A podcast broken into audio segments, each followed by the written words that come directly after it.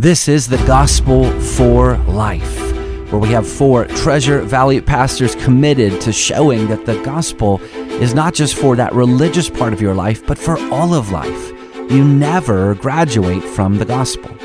Around the table today is Russell Herman, pastor at Cloverdale United Reformed Church, Jonathan Van Hoogen from Dayspring United Reformed Church, Vinnie Hanke from Valley Life Community Church, and Ryan Hemphill from Treasure Valley Reformed Presbyterian Church. To catch earlier broadcasts, just search The Gospel for Life wherever you subscribe. To find out more about this ministry and about our annual conference, go to ReformationBoise.com. Welcome back to The Gospel for Life. It's exciting to begin a new year with you. We are a couple days into the year, but we wanted to just pause a little bit and think about some what we're calling bigger texts, things that we hope shape how we approach the upcoming year. Every church has its own practices. For us in our church, we begin the year with preaching through what I call these big texts. And my hope is that as a congregation, we embrace the truths of that text that then influences how we think, how we live, how we approach different circumstances, that the desire is that the Word is what saturates our hearts and minds. So each of us has come with several texts that we are hoping to just go through over the next little while. And today we actually begin with Psalm 90. Sometimes this is a text that people preach at the end of the year. It's a reflective psalm. It actually begins book 4 of the Psalter. One of the ways it's unique is it was written by Moses. And so we don't have a lot of writings outside of the first 5 books of the Bible where Moses is noted as the author, but Psalm 90 is. And we are going to be looking at the last little bit of the psalm. Yeah. So we're going to pick up Psalm 90, verse 12 through 17 from the ESV. So teach us to number our days, that we may get a heart of wisdom. Return, O Lord, how long? Have pity on your servants. Satisfy us in the morning with your steadfast love, that we may rejoice and be glad all our days. Make us glad for as many days as you have afflicted us, and for as many years as we have seen evil. Let your work be shown to your servants, and your glorious power to their children. Let the favor of the Lord our God be upon us, and establish the work of our hands upon us. Yes, establish the work of our hands. You've heard us talk on the radio program before that one of the frameworks of when you approach God's Word of how do you benefit from the reading of God's Word? What are some tools that you can have that as you approach it are helpful? And I know the tendency is sometimes to jump straight to application. We read God's Word and we say, okay, what does this text mean for how I live?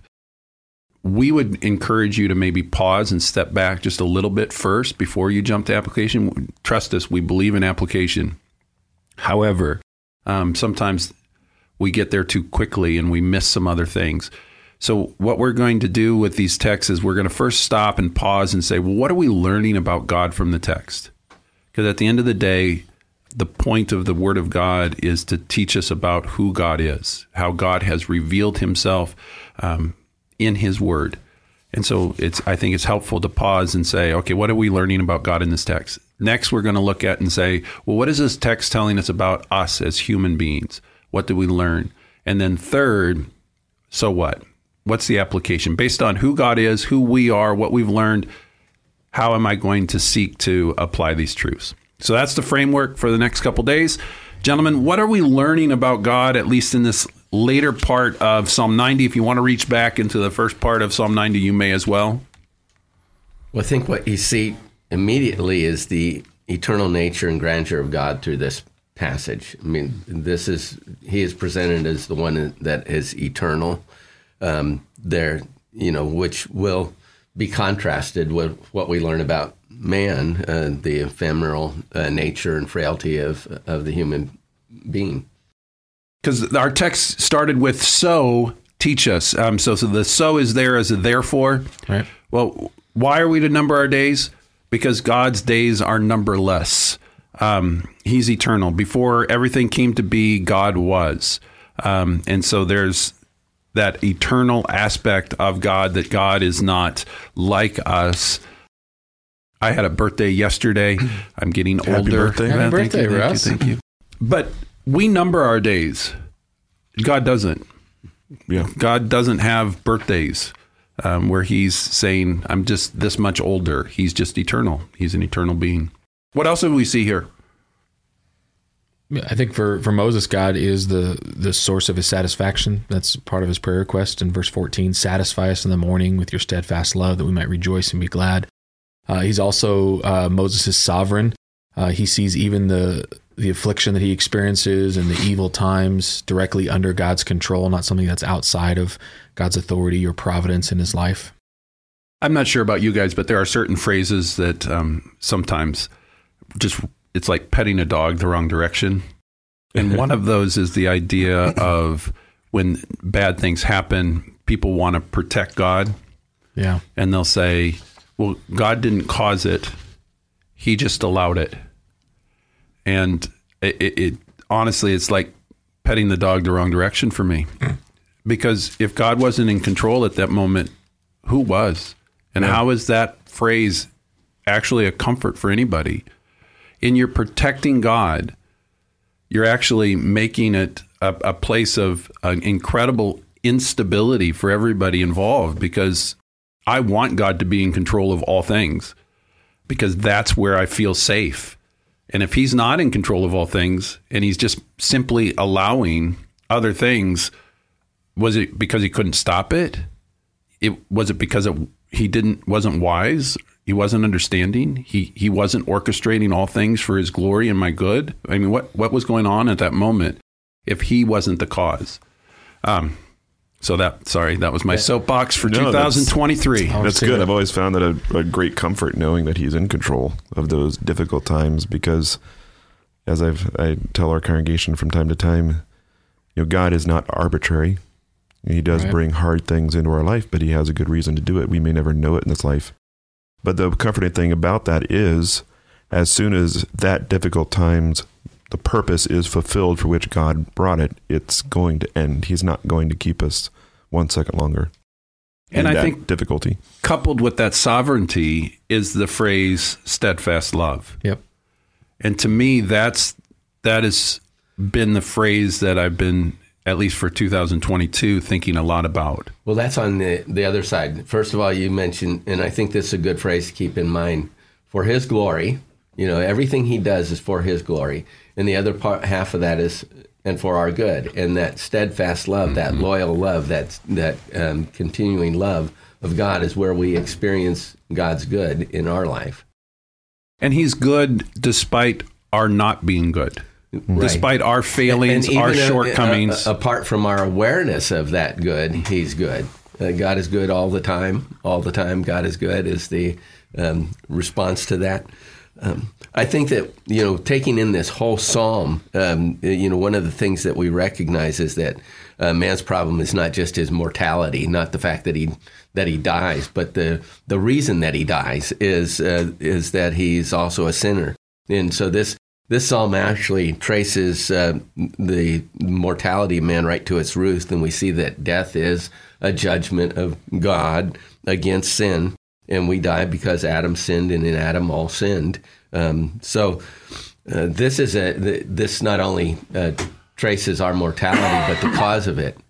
And I think about this psalm written by Moses during this particular time, and I would, this is a man who led the people out of Egypt. They wandered for 40 years. Everybody that left Egypt over 20 perished in the wilderness during this period of time. So this is Moses would have been fully aware of mortality. Even as pastors, we may only have to conduct a couple funerals a year or something like that, or we hope that we don't have to do that at all. This is somebody that watched death every day. And so this is something that we have to keep in mind as here's somebody that really understood man's transitoriness. And I love the hope in the verses that we read here too, of you know, the verse that says, make us glad according to the days in which you have afflicted us, the years in which we have seen evil. It's something that, you know, it acknowledges, as we've talked about, God's sovereignty and difficulty, but it's also this request of make us glad according to the days in which you have afflicted us and the years in which you have seen evil. You know, for his people, God's response to that is to give us well beyond the measure of the evil we have seen as far as the good that he's prepared. You know, what we have to look forward to and the hope that we have looked forward to is glory in his presence for eternity.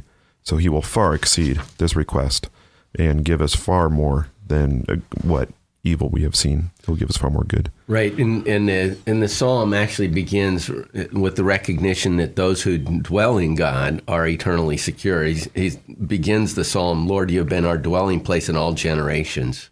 The idea here is that, you know, the person who is anchored in God is eternally secure, that even though life is short and the wrath of God being terrifying in this psalm, the mercy and protection of God for his people is great. And so he's reminding us that God is the ultimate home of his people. I think you see in this psalm this idea that man is going to seek satisfaction in something. And as we go into the new year, there are going to be lots of things that call for your attention and vie for your affections. The bottom line is we are people that God created to have a longing for something outside of ourselves. And that was that we were created to long and be satisfied in God alone. Part of our sinfulness, part of our brokenness is that we seek that satisfaction in things that can't truly bring and satisfy because they're not equal to the substance and the magnitude of God. And so they're always going to fall short. And so part of what we learn here about us is that need. John Piper wrote about it all the time, but it's the idea that we will continue to look for something. And this is directing us to the real source of our satisfaction, which is God. What else do we learn about us from these verses? Yeah, for me, it's right there in verse 12. It's we mentioned it because God is infinite, that we are finite beings. We talk about like phrases, rubbing the dog the wrong way or petting the dog the wrong way. When folks ask someone how they're doing, they'll say, oh, I'm living one day at a time. And I'm like, well, aren't we all? And for me, it's like, well, that's all the Lord has given us out of his grace. He's only given me this day. And so the heart of wisdom is acknowledging that this day, the breath in my very lungs, it comes from the source of God's sovereignty and goodness to me. So might I begin the day then in verse 14, seeing satisfaction in him and his steadfast love, so that I might walk in wisdom this day. So for me, it's the finiteness of humanity, that our days are numbered according to God's wisdom, for me is the big thing. So we've got a minute left. What are your great takeaways for those that are listening from Psalm 90? What would you want them to hold on to for the upcoming year? Well, first of all, I think for everybody, the method is do the math, you know, where it says, teach us to number our days. You know, this is life-changing theology. We will not live forever. We'll stand before God. And I think that, as you know, Vinnie was pointing out, the next most precious thing is we have today. And, you know, there was I think it was Amy Carmichael wrote a hymn, and one of the lines is, only one life will soon be passed, only what's done for Christ will last. Yep. That's so take today and use today. And the last thing I think is that, you know, we need God's work to be shown to us, you know, because he says, you know, he finishes up there and says, let your work be shown to your servant and your glorious power to their children. And so we need God's work and his purposes to be shown to us so that we can have blessing as well. As Moses writes, let the favor of our Lord our God be upon us and establish the work of our hands. We'll see you tomorrow.